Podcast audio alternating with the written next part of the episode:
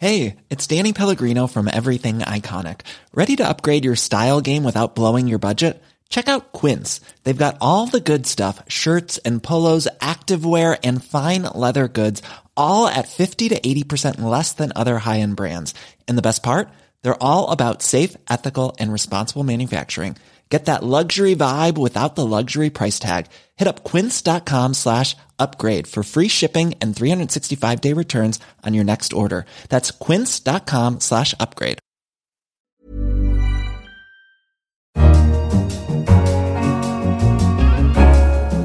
In London, this is The Economist, and you're listening to Babbage, a weekly conversation on science and technology. I'm Kenneth Cukier, senior editor and the host of Babbage. For years, scientists have predicted how artificial intelligence will change our world, and it quickly became a much loved theme in Hollywood. R2D2, Your Highness. I'm an android.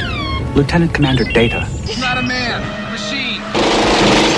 Terminator. Underneath, it's a hyperalloy combat chassis. Micro- My positronic brain has several layers of shielding to protect me from power surges. It would be possible for you to run a cranial unit and take it with you. But might history, rather than Hollywood, provide a guide to the future of AI? More about that later in the show. We'll also hear from scientists who have discovered an ominous connection between obesity and autism. But first, an algorithm promises to eliminate hateful images, videos, and audio from the internet.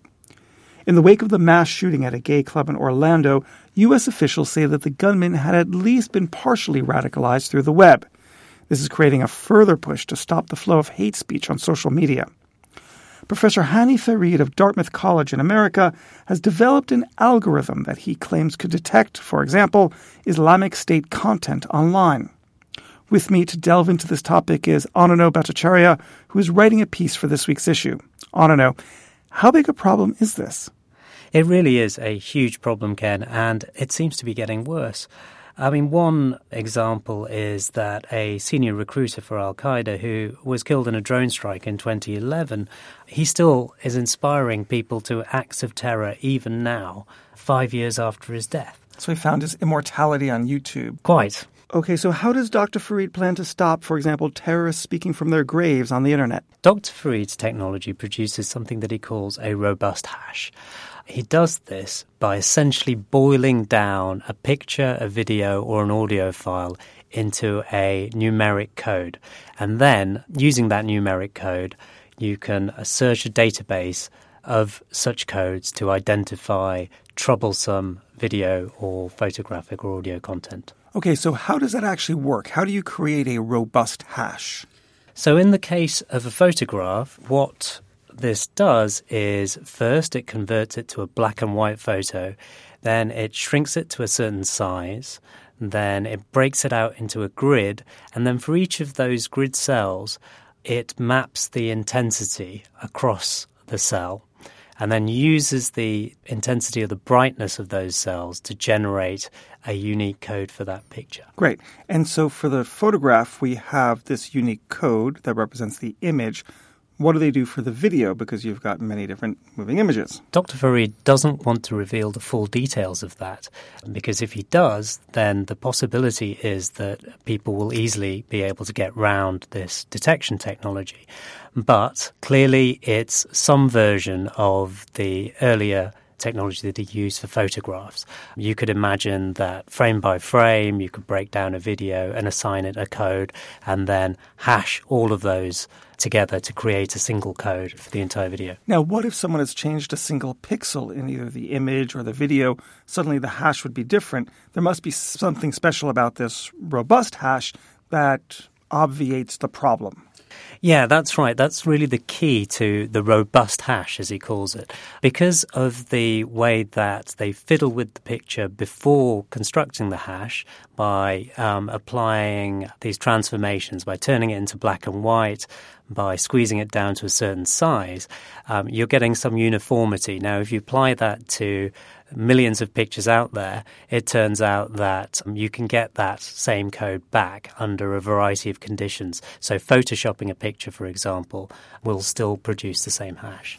But there would still be the problem that a, that a human being would have to identify it and pre identify it as offensive material. If not, it could ensnare material that would not be from Islamic State, but just happens to be about a summer camp in Yemen. Yes, absolutely. And what is key, though, is that once that is done, once somebody has reliably flagged the information, the failure rate for the uh, hashing technique is tiny, estimated to be about 1 in 50 billion. There is indeed a risk, and of course, the technology could be applied if it gets out to all sorts of nefarious purposes. How do you think this could be uh, dangerous in the wrong hands? You could imagine a repressive regime using this technology to suppress dissent. So, a video comes along that is uncomfortable for uh, the regime, it uh, applies the hash to it, and then suddenly this video then disappears from the internet, YouTube, Twitter, wherever. So opposition candidates might be removed from the internet so only the party in power can get their message out. Clearly, there is a potential. I think, though, it would require the social networks themselves to collaborate on such suppression as well. When do you expect this technology to be deployed? Dr. Farid said this is ready to go. Now it's a matter of the social media company deciding whether they're ready to adopt this. I don't know. Thank you very much. Thanks, Ken. Next, a new study on mice shows that obese mothers have a 50% higher risk of having offspring with autism. Here is one of the study's authors, Mauro Costa Mattioli, on the line from Baylor College of Medicine in Houston. So the connection between brain and, and the gut is perhaps more powerful than we previously thought. Previous studies have shown that kids with autism have a misbalance in the gut bacteria. This gave the scientists a hint to what may be going on my aha moment was when we look at the composition of the gut in the animals, and by looking at the composition of the animals, we almost pretty much we could predict whether the animals have a abnormal behavior. Although that was a, a correlation experiment, at that moment I said, ah, so this could be really the mechanism underlying the uh, social defects in, in those animals. When the scientists looked at the different species of gut bacteria, they found big differences in behavior of the offspring of obese mice and normal mice. Co author Shelly Buffington explains how the social behavior of autistic mice was different. They uh, preferred to spend more time with an empty cup versus time with a mouse. If they were just to put together to perform a one on one interaction with each other, they spend a lot less time in contact with a stranger than a normal mouse would. So, autism like behaviors in mice with these social deficiencies. Once the researchers had found the connection, they thought that maybe they could alter the gut bacteria and restore normal social behavior. What's more, it's just one species of bacteria that is responsible for major changes in how the mice would relate to other mice. By introducing a normal gut microbiome, into a mouse with a, an altered microbiome, we were able to reverse the behavioral phenotypes that we saw. They were able to restore the autistic mice to normal social behavior by, well, having the mice eat each other's excrement, which they do naturally anyway. Though the researchers are not suggesting that we eat each other's feces, thankfully, they see great possibilities for the future of autism treatment. For humans, probiotics with the right bacteria could be the strategy for the future. Here is Dr. Costa Mattioli. Perhaps we could intervene uh, with the gut and restore some of the symptoms in other neuro- neurodevelopmental disorders, including autism. The research is still in its early stages, and hopefully, new treatments will become available. If you have something to add about this week's show, please find us on Facebook or Twitter. You can tweet us directly at Economist Radio, or you can email us at radio at economist.com. On last week's show, we discussed how studios are switching to video game technology to make special effects. We received lots of comments on social media. One person posted on Facebook, quote, Imagine viewings by prospective buyers of aircraft, say the 787, being done over VR. If you have anything to contribute this week, please do so online. Next, artificial intelligence is taking off. Though the benefits are myriad, concerns loom more than ever about whether the machines will destroy our jobs or destroy humanity. I mean, with artificial intelligence, we are summoning the demon.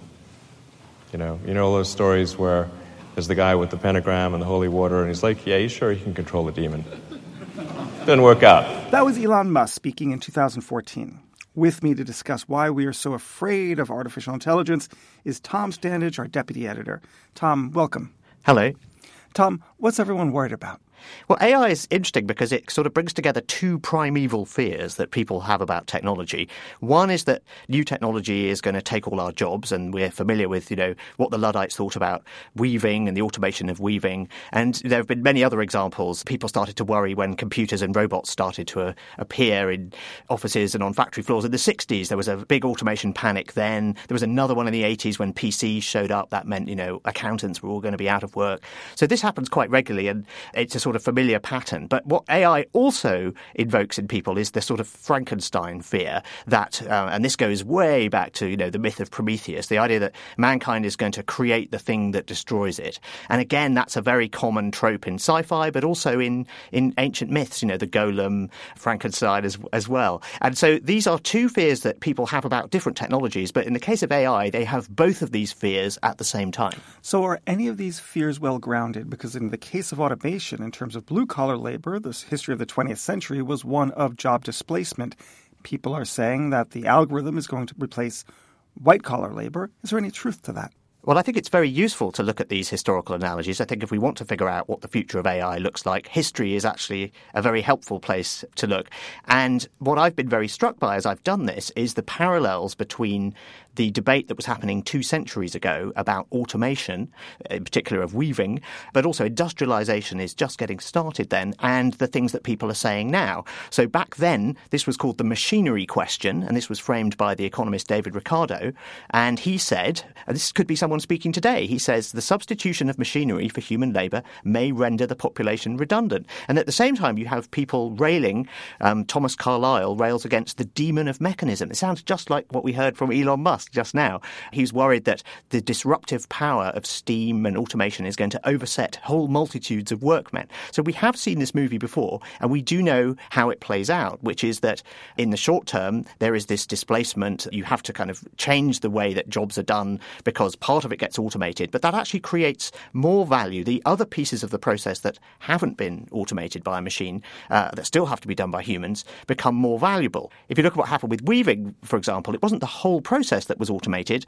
And as a result, the bits that were automated created more demand for people to do the bits that weren't. The price of cloth went down, the demand for cloth went up, and the result was actually more people working in weaving at the end of the 19th century in America than at the beginning, for example, if you look at the statistics. And we've seen the same in many other previous examples of automation with, say, ATMs. Did they put bank tellers out of work? Actually, no. What happened was that you needed fewer tellers in each branch, but that meant that the cost of opening new branches went down, and so banks opened more branches and employed more people in sales and customer service. So the actual number of bank employees went up. But this means that people have to move from one task which hasn't got any automation to another task as a result of it. And it's this displacement that's the difficult part. In the long run, this is great. Uh, we shouldn't worry about it causing mass unemployment, I don't think. But we do have to help people through the transition that it will require. Okay, so we have jobs, but do we still have our lives? Aren't they going to kill us all? The idea that if we can build machines that really are cleverer than humans, that you know, we might have to figure out how to control them. A lot of people think that's a legitimate concern, but that's decades away at best. I mean, people working in the field point to these systems that they've built now. They can do all sorts of wonderful things, but they can only do one thing. You build a system to do image recognition or speech recognition or whatever. That's a very different thing from a sort of Terminator style robot that can plan things or HAL 9000 in, in, in the film 2001 who learns to lip read. I mean, these are, these are not general intelligences. So I think we need to distinguish between the theoretical long term threat, which is a very interesting theoretical problem, but as one um, AI researcher Andrew Ng likes to put it. He says it's like worrying about overpopulation on Mars. You know, we haven't even set foot on Mars. Now, maybe one day we'll run out of space on Mars, but it's kind of not the thing we should be worrying about right now. So I think those concerns are overblown. I think they're an interesting philosophical question, but actually the, the immediate concern is how do we uh, handle the impact that AI and automation could have on the labour force? What is going on right now that makes you optimistic that there's a lot of substance behind the momentum? Yes, AI has been notorious for um, promising more than it could deliver, right since the field began in the 50s when a bunch of researchers got together and reckoned that if they really put their minds to it for a summer, they could probably, you know, build an intelligent machine. And uh, that uh, prompts hollow laughter from researchers today. The big difference this time around, because there have been previous outbursts of enthusiasm for AI is that this time it's very widely deployed. Everyone with a smartphone or anyone who goes on the internet is using this technology without realizing it. And that's because the specific technology that has really changed things in the last five years, a technology called deep learning, is now embedded in so many systems like Google search engine, Facebook uses it for image recognition, uh, Siri uses it for speech recognition, uh, self-driving cars like Tesla's cars. Ironically, Elon Musk is worrying about this, but his own own cars are using this this technology to you know to stay on the road and steer themselves. So um, unlike previous examples of AI, this one is really really widely deployed, and um, the deep learning technique is remarkable because it's so versatile. It can be used in all of these different areas. Basically, anywhere you've got mountains of data to train a system on, you can get it to do wonderful things. So that's very exciting, and that's why there's been so much progress. But we need to uh, not conclude that that means that sort of uh, human level intelligent systems uh, that might take over the world are just around the corner. Just because there's been progress doesn't mean there is an immediate danger. Tom, thank you very much. Thank you. That's all for this episode. You've been listening to Babbage. To read Tom's special report on AI or Ottono's piece on algorithms, pick up the forthcoming issue of The Economist. Or if your preferred field of science is Brexitology, then be sure not to miss our special Brexit Reaction podcast on Britain's historic EU referendum this week. In London, this is The Economist. The Economist. Hi, this is Matt and Sean from Two Black Guys with Good Credit. From a local business to a global corporation.